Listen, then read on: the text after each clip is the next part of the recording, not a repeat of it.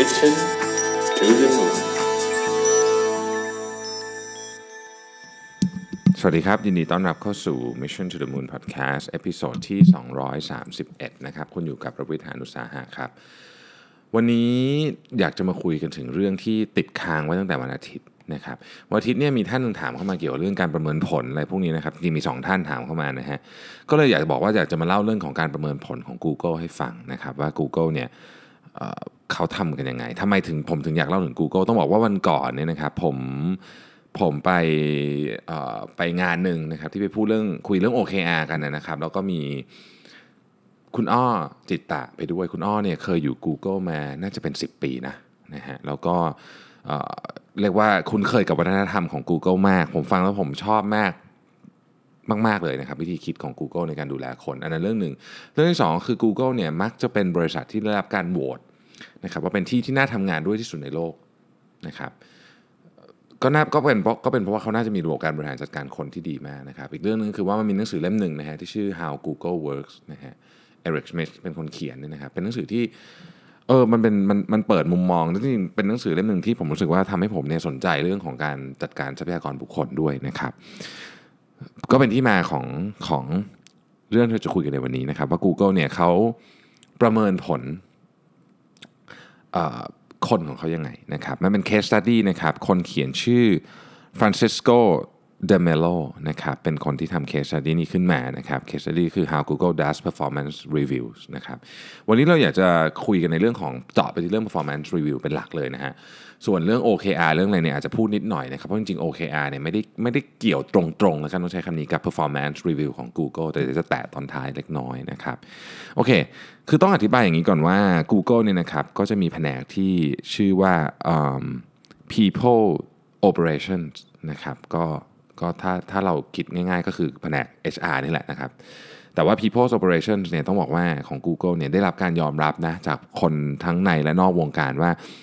น่าจะเป็นที่ที่มีระบบการจัดการทรัพยากรมนุษย์ที่ทันสมัยที่สุดของโลกอะที่หนึ่งนะครับทั้งเรื่องของการเอา Data เข้ามาใช้ทั้งเรื่องของวิธีคิดทั้งเรื่องของ mindset ต่าง ๆ ซึ่งมาจากผู้บริหารระดับสูง ลงมาจนถึงข้างล่างเนี่ยนะฮะก็มีอะไรเยอะมากทีเนี้ย ก่อนอื่นเนี่ยนะครับก่อนที่จะเข้าไปสู่กระบวนการในการประเมินผลอะไรต่างๆ พวกนี้เนี่ยนะครับ ก็ต้องก็ต้องมามาดูวิธีการเลือกคนของเขาก่อนนะครับเลือกคนก่อนนะฮะอันแรกเนี่ยนะครับก็แน่นอนนะฮะเขาบอกว่า hiring only the best นะฮะคือเอาคนที่ดีที่สุดนะครับเอาคนที่ดีที่สุดนะครับไม่ว่าจะเป็นเรื่องอะไรก็ตามเนี่ยนะฮะแน่นอนนะครับว่า กูเอิ่ม Google เนี่ยสามารถเข้าถึงทรัพยากรมนุษย์ที่ดีที่สุดได้อยู่แล้วนะครับหมายความว่าคนอยากมาทำงานด้วยอยู่แล้ว อันนี้ทุกคนน่าจะเห็นตรงกันอยู่แล้วนะครับ แต่ว่าสิ่งหนึ่งที่ Google เขาเขียนไว้ในนี้เลยนะฮะเขาพยายามจะคือถ้าเกิดว่ามันแน่นอนว่าแม้แม้ว่าจะเป็นบริษัทที่น่าทำงานที่สุดในโลก แต่ก็ไม่ได้หมายความว่าจะรับคนถูกเป๊ะร้อยเปอร์เซ็นต์ตลอดตลอดนะครับแต่ Google เนี่ยเขามีวิธีคิดว่าจะพยายามจะพยายาม ไปทาง false negative มากกว่าหมายความว่าบางทีเนี่ยถ้าสงสัยถ้าไม่แน่ใจแล้วกันนะครับ จะยอมไม่เลือกคนที่อาจจะเป็นคนดิเดตที่ดี มากกว่า false positives คือไปเลือกคนที่ในที่สุดแล้วไม่ฟิตกับองค์กรนึกออกไหมฮะคืออะถ้าไม่แน่ใจยอมพลาดโอกาสที่ดีจะดีกว่าที่ที่ที่เสียดายแล้วเอาคนเข้ามาแล้วไม่ฟิตนะนี่คือวิธีคิดของ ของ Google ซึ่งผมว่าอันนี้เป็นสิ่งที่เราน่าเรียนรู้มากนะคือเวลาเราบางทีเราสัมภาษณ์แคนดิเดตเราไม่ค่อยแน่ใจมันจะมีกึ่งกึ่งๆว่าแบบเอ๊ะมันยังไงนะฮะคือถ้ารู้สึกไม่แน่ใจปุ๊บเนี่ยจากเอ่อ research ฉบับนี้บอกว่า Google เขาก็จะไม่เลือกที่จะไม่ยอมยอมเสียโอกาสที่จะจ้างดีกว่า ที่จะจ้างเข้ามาแล้วเกิดไม่ฟิตขึ้นมานะฮะคือคนนั้นมันอาจจะฟิตก็ได้นึกออกไหมแต่ว่าก็ยอมเสียโอกาสไปดีกว่านะครับเขาเรียกว่าก็เรียกว่า เอมไปทาง false negative มากกว่ามากกว่า false positive นะครับทีนี้ขอพูดนิดหนึ่งคือเรื่องนี้หลายคนเนี่ยก็รู้สึกว่าเอ๊ะเราไม่ใช่ Google นี่นะนะฮะเราเราจะทำแบบนี้ได้หรือเปล่า ผมผมผมคิดว่าเดี๋ยวเราจะมีคำนี้โผล่ขึ้นมาเยอะมาก คือเราไม่ใช่ Google คือพอฟังฟังไปเราจะรู้สึกว่าเราไม่ใช่ Google นี่คือเป็น Google ก็ทำได้ เราแต่เราทำไม่ได้นี่เราบริษัทเล็กกว่าตั้งเยอะเล็กทรัพยากรก็ไม่มีอะไรก็ไม่มีเนี่ยนะครับผมคิดว่าอย่างนี้ฮะเราควรจะเรียนรู้จากคนที่ทำเรื่องนี้ได้ดีที่สุด แล้วเราค่อยมาปรับ ให้มันเหมาะกับเราดีกว่า ดีกว่าที่จะไปคิดอะไรเองใหม่ทั้งหมดนะเพราะฉะนั้นวิธีคิดของ Google เนี่ยผมว่า work นะที่ work หมายถึงว่า work ที่จะมาศึกษานะครับแต่ไอ้ทำได้ทำไม่ได้จริงๆเนี่ยเราต้องเอามามาพิจารณาเองต่อนะครับเดี๋ยวผมจะเขียนบทความเรื่องนี้นะว่าที่สีจันเนี่ยเรามีวิธีการทำเรื่องนี้ยังไงนะครับซึ่งแน่นอนว่าเราเนี่ยห่างไกลจาก Google มาก แต่ว่าเราก็เอาวิธีคิดของเขามาปรับใช้ ประมาณหนึ่งนะครับ อันแรกเนี่ยนะครับ จ้างคนให้ถูกก่อนนะฮะจ้างคนเออขอโทษจ้างคนที่เก่งที่ดีที่สุดก่อนนะครับ อันที่สองเนี่ยนะครับเขาบอกว่า Google เนี่ยจะจะเป็น environment ที่ให้รางวัลกับ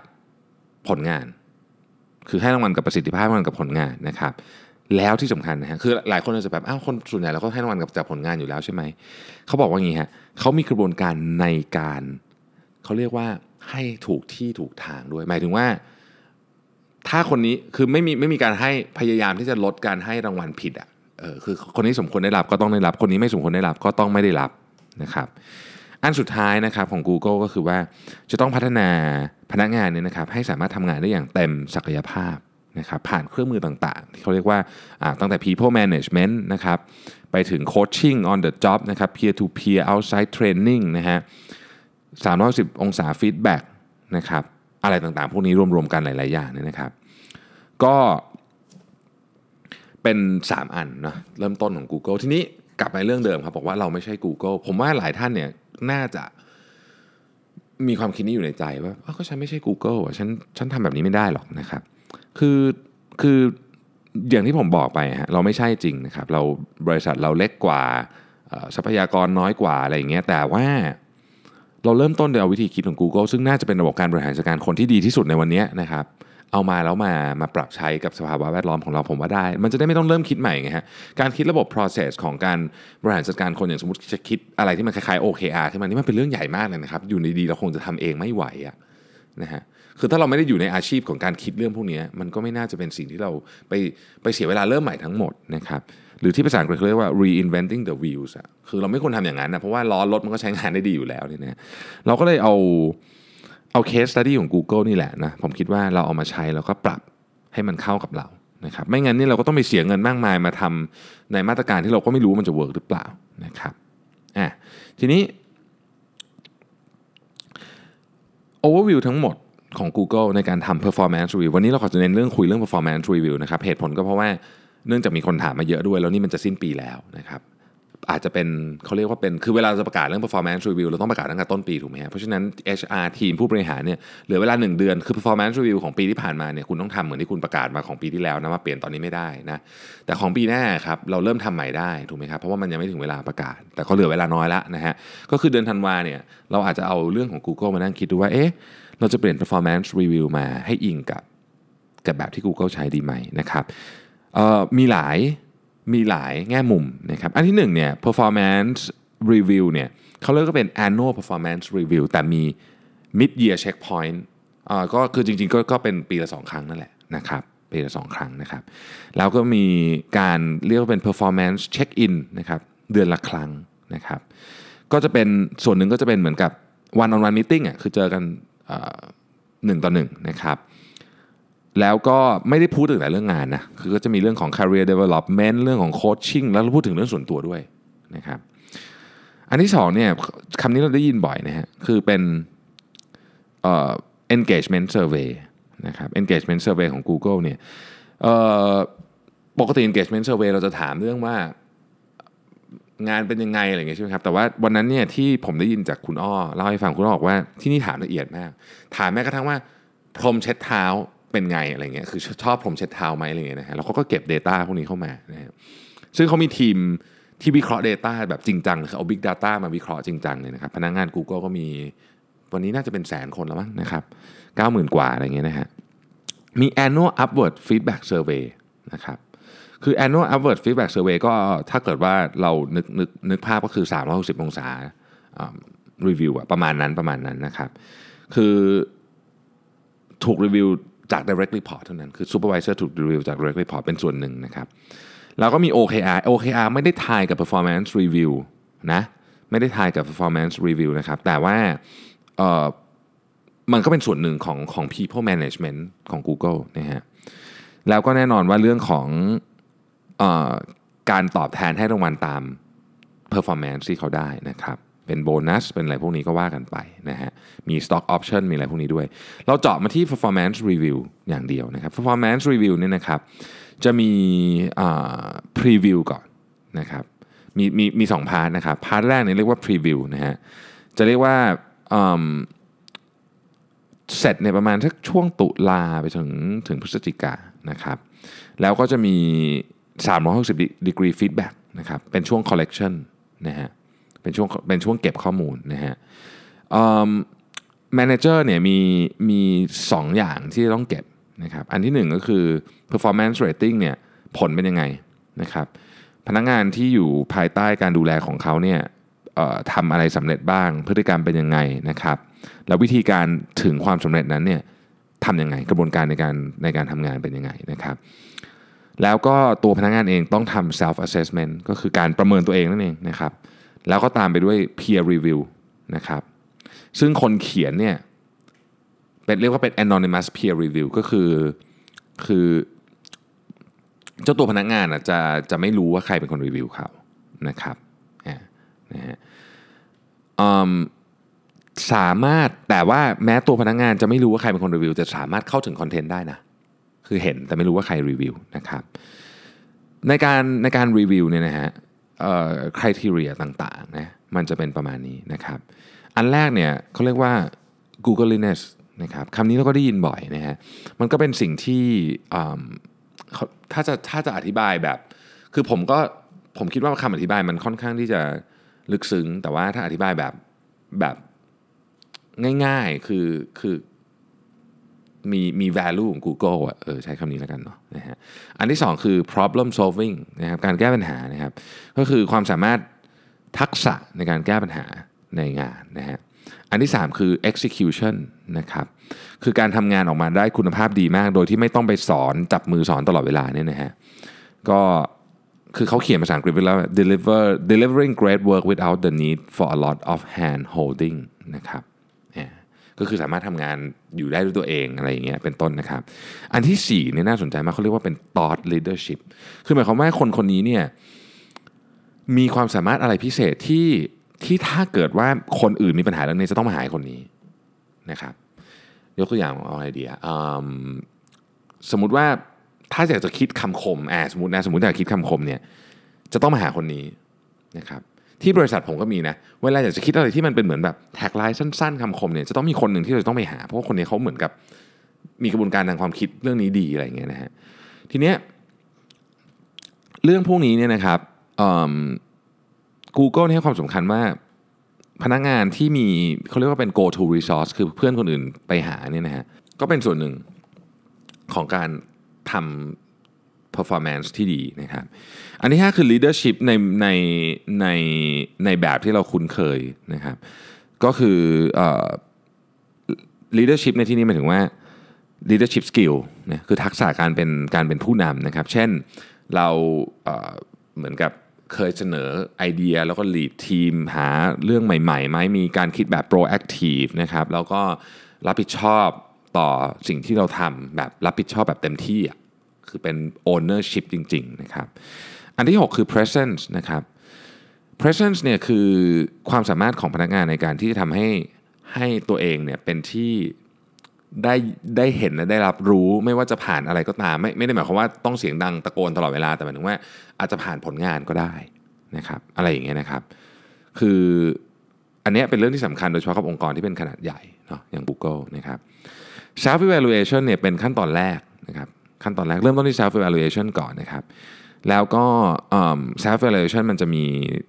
5 ขั้นนะครับ พูดถึงไอ้หข้อเมื่อกี้ที่ผมพูดนะฮะ อันได้แก่ Googliness problem solving execution thought leadership leadership แล้วก็ presence นะครับหข้อนี้เราก็มา self evaluate กันว่า เฮ้ย เรามี 6 ข้อนี้ดีขนาดไหนนะครับ 1 คือไม่มีเลยนะครับ 5 คือคือมีตลอดเวลานะฮะแล้วก็ เราก็เขียนพวก accomplishment ที่เรามีนะครับ แล้วก็อะไรพวกนี้เป็นต้นเนี่ยนะฮะแล้วพวกนี้ข้อมูลพวกนี้มันจะถูกส่งไปในขั้นตอนต่อไปที่เรียกว่า 360 degree feedback ซึ่งเป็นขั้นตอนที่2นะครับ360 degree feedback เนี่ยก็คือว่ามันมันมีมันทำขึ้นมาเพื่ออะไรนะครับมันทำขึ้นมาเพื่อให้ตัวแมเนเจอร์เนี่ยสามารถเห็นภาพรวมของลูกน้องตัวเองได้ นะครับเพราะว่า manager เนี่ยมีโอกาสนะที่จะ bias ไม่ว่าจะ bias จะข้างดีหรือไม่ดีก็ตามนะฮะเพราะว่า manager ก็คือลูกน้องตัวเองอะมันใกล้อะไรที่ใกล้เราก็มีโอกาสที่จะ bias นะครับเพราะฉะนั้นเนี่ยกระบวนการนี้เนี่ยมันจะเป็นกระบวนการที่เริ่มต้นด้วยการเอาเอาพนักงานคนนั้นกับ manager มานั่งคุยกันว่า เราจะเลือกใครเราจะเลือกใครมาประเมินนะครับคำว่าเลือกใครมาประเมินเนี่ยคือต้องตกลงกันทั้งสองฝ่ายว่าโอเคเนี่ยเป็นเรียกว่าเป็น fair representative นะครับของของคนที่เราทำงานด้วยนะครับ ก็เลือกมากลุ่มหนึ่งนะครับเป็น short list นะเป็น short list นะครับแล้วก็ก็ manager ก็จะดูว่าเออเหมาะสมไหมเอ๊ะไม่ใช่เรื่องมันแต่แก๊งตัวเองหมดอะไรแบบนี้นะฮะ manager จะดูความว่าไอ้รายชื่อที่เลือกมาเนี่ยมันเป็นลักษณะว่าคล้ายๆกับว่าสามารถที่จะ represent คนคนนี้ได้ไหม ก็คือมาจากแผนกที่เขาทำงานด้วยจริงๆหรือเปล่าเอ๊ะหรือว่าจริงๆแล้วไม่ใช่เป็นแค่แบบเพื่อนกันเฉยๆเลือกมา ไม่เคยทำงานด้วยกันอะไรอย่างเงี้ยนะฮะก็ต้องดูเรื่องพวกนั้นนะครับ ทีนี้คนที่ถูกเลือกมานะครับก็จะได้รับการส่งรีวิวไปนะครับเพียร์ต่างๆ ก็จะให้ assessment ใน 3 ประเด็นนะครับ เรื่องของ strength นะครับ เรื่องของ weakness นะครับ แล้วก็ contribution กับโปรเจกต์ต่างๆ นะฮะอันเนี้ยก็จะเป็นก็จะเป็นสามเรื่องนะครับที่ที่ที่เพื่อนร่วมงานจะให้นะครับเสร็จปุ๊บทั้งหมดทั้งมวลเนี่ยเสร็จปุ๊บมันจะมีขั้นตอนหนึ่งที่เรียกว่า calibration นะผมชอบอันนี้มากเลยนะฮะ calibration เนี่ยก็คือตามนั้นเลยครับ calibrate คือตั้งให้มันตรงกันนะฮะคือพอมันมันมีหลาย ๆ กลุ่มเนี่ยนะฮะมันก็จะมีความเขาเรียกว่าอะไรอะคือเราไม่แน่ใจว่ามาตรฐานเป็นมาตรฐานเดียวกันไหมเนาะเพราะว่าสมมุติว่ากลุ่มเนี้ยนะฮะก้อนเนี้ยแก๊งเนี้ยเขาก็ ใช้คะแนนคะแนน3ของคนนี้กับคะแนน3ของอีกคนหนึ่งมันอาจจะไม่เท่ากันนะครับเขาก็เลยต้องมา calibrate นะก็คือเอา manager เนี่ยมานั่งประชุมกันแล้วบอกว่าเฮ้ยคนนี้ควรจะควรจะได้คะแนนแบบนี้จริงไหม สมมติว่าได้ 4 คือ exceed expectation เนี่ยเอ๊ะมันเป็น 4 จริงเปล่านะฮะคนอื่นถ้าเกิดทำแค่นี้อาจจะได้ 3 ในแผนกอื่นเขาก็ manager มานั่งคุยกัน แล้วก็ตัวของ manager ของของของคนที่ถูกหยิบขึ้นมา จะต้องเป็นเหมือน จะต้องเป็นเหมือนคนเล่าโอเคให้4เพราะอะไร แล้วคนอื่นบอกว่าเฮ้ยไม่น่าจะได้4นะอะไรเงี้ยก็คือ discuss กันนะครับ ก็เป็นลักษณะของของการ calibrate ว่าโอเค เราเนี่ยไม่ได้ bias ไม่ได้ bias เพราะว่าคนนี้อยู่แผนกนี้เลยได้คะแนนสูงนะครับก็คือเอา manager เข้ามาทั้งหมด เขาบอกว่าใช้ประมาณสัก 5-10 manager นะครับนะฮะประมาณนั้นนะครับ ทีนี้พอผลมันออกมาเนี่ย อันนี้น่าสนใจมาก ปกตินี่เวลาเราได้ผลการประเมินมาปุ๊บเนี่ยเราจะเรียกคนมาให้ feedback และบอกเรื่องขึ้นเงินเดือนให้โบนัสถูกไหมฮะเขาบอกว่าไม่ควรทำแบบนั้นโดยเด็ดขาดไอ้นี่แหละที่ผมชอบมากจากการนี้เพราะอะไรรู้ไหมฮะเวลาเราเรียกคนมาแล้วบอกว่าโอเคนะนี่คือ feedback ของคุณแล้วคุณได้เงินเดือนโบนัสเท่านี้เนี่ยคนส่วนใหญ่จะโฟกัสไปที่อันหลังครับโฟกัสที่เรื่องเงินเดือนโบนัสโดยไม่ได้ ไม่ได้ฟังอะว่าเขาควรจะปรับปรุงยังไงนึกออกไหมซึ่งอันเนี้ยเขาก็เลยแบ่งฮะคือ manager จะมี meeting สองอัน อันที่หนึ่งเนี่ยจะพูดเรื่อง feedback ก่อนนะครับเอาเรื่อง peer review มาเอาเรื่อง impression ของตัว manager เองมานะครับตึ๊ดๆๆเสร็จปุ๊บ เว้นไปก่อนนะครับเว้นไปก่อน ในนี้เขาบอกว่าเว้นได้ถึง 1 เดือนเลยนะเออแล้วค่อยมาพูดเรื่อง compensation เรื่องของ promotion อะไรพวกนี้นะครับเหตุผลที่ต้องทำแบบนี้เนี่ยมันเป็นเพราะว่ามันเป็นเขาเรียกว่ามันมี negative dynamic อะ ถ้าเกิดว่าเรา manager เนี่ยเอาคนเข้ามาแล้วบอกว่าโอเคนะนี่คือ annual review ของคุณ แล้วคุณได้ขึ้นเงินเดือนเท่านี้นะครับมันเป็นธรรมดาที่มนุษย์เนี่ยจะโฟกัสไปที่เรื่องของเงิน เยอะกว่าเรื่องของเรื่องของไอรีวิวต่างๆ เรื่องของ feedback ต่างๆ แปลว่า คนจะไม่ได้ไม่ได้เรียนรู้สิ่งที่จะสิ่งที่สิ่งที่ เป็น feedback จริงๆนะครับเอาเอาโฟกัสพลังงานไปกับเรื่องการขึ้นเงินเดือนการขึ้นตำแหน่ง เพราะพวกนั้นมันเป็นของที่เห็นชัดไง feedback มันอาจจะไม่เห็นไม่ชัด เพราะฉะนั้นเป็นสิ่งที่เป็นประเด็นที่สำคัญมากที่ annual review เนี่ยพอพอ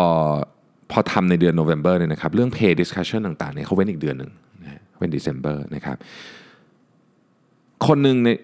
เขาชื่อพระชาสัตตี้นะครับเป็นเป็นสมาชิกของ Google's People and Innovation Lab เนี่ยเขาบอกว่า traditional performance review management system make a big mistake นะฮะ they combine two things that should be completely separate performance evaluation and people development evaluation is necessary to distribute finite resources like salary increase or bonus dollars development is just as necessary for so people grow and improve คือคือคือการอย่างที่บอกฮะการไปพูดรวมกันเนี่ยเป็นเป็นข้อผิดพลาดอย่างมากนะครับ เพราะฉะนั้นต้องแยกกันพูด feedback ก็อันหนึ่งนะครับไอเรื่องของ evaluation ก็เป็นอีกอันหนึ่งนะฮะดังนั้นเนี่ยคือผมคิดว่าเนี้ยข้อคิดอันเนี้ยเอามาใช้ต่อได้นะครับ ขอสรุปไปด้วยอย่างนี้นะฮะสรุปไปด้วยอย่างนี้ Google เนี่ยเขามี learning อะไรเยอะมากนะครับเขามี learning อะไรเยอะมาก แต่อันหนึ่งที่ผมอยากจะยกขึ้นมาก็คือว่า Google เนี่ยเขาลองการให้คะแนน1-5เนี่ยลองลองให้แบบเป็นสเกล1.1 1.2อะไรเงี้ยนะฮะเขาคนเพราะว่ามันไม่ work ฮะมันไม่ work คือถ้าเกิดคุณให้สเกลเป็น1-5 แล้วมีจุดด้วยเนี่ยนะฮะคุณจะมีเรตติ้ง40 50 อันอะไรเงี้ยมันมันทำแล้วมันไม่ work นะครับเขาก็เลยเปลี่ยนกลับมาเป็นคะแนน1-5 ตัวเลขเต็มเท่านั้น นะครับอันนี้อันนี้ใช้มาเป็น 10 ปีแล้วนะครับ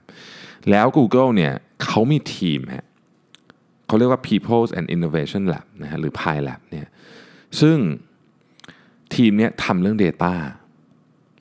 ศึกษาข้อมูลของคนเลย แล้วก็เราก็เอามาเพื่อที่จะพัฒนานะครับ ตั้งแต่เรื่องของ performance engagement happiness อะไรต่างๆ พวกนี้นะครับแอบอันนี้ก็เป็นของ Google แบบสั้นสุดๆเลย อย่างที่บอกถ้าอยากจะอ่านเวอร์ชันยาวนะครับ How Google Works เป็นหนังสือที่ดีมากมีแปลไทยด้วยนะครับเล่มนี้นะฮะเป็นหนังสือที่แบบควรอ่านอะควรควรค่าแก่การอ่านมากนะครับ ทีนี้เนี่ยพอเรามาทำเป็นเป็นลักษณะของเราเองเนี่ยผมคิดว่าเราทำคล้าย ๆ แบบนี้ได้นะครับ คืออย่างสมมุติว่า performance เอ่อเขาเรียกว่าอะไรนะ มันมี 3 ขั้นใช่ไหม self evaluation เนี่ยเอ่อตรงเนี้ย OKR จะมีส่วนเกี่ยวข้องนิดหน่อย แต่ไม่ได้เกี่ยวข้องโดยตรงโดยโดยโดยคนที่เขียน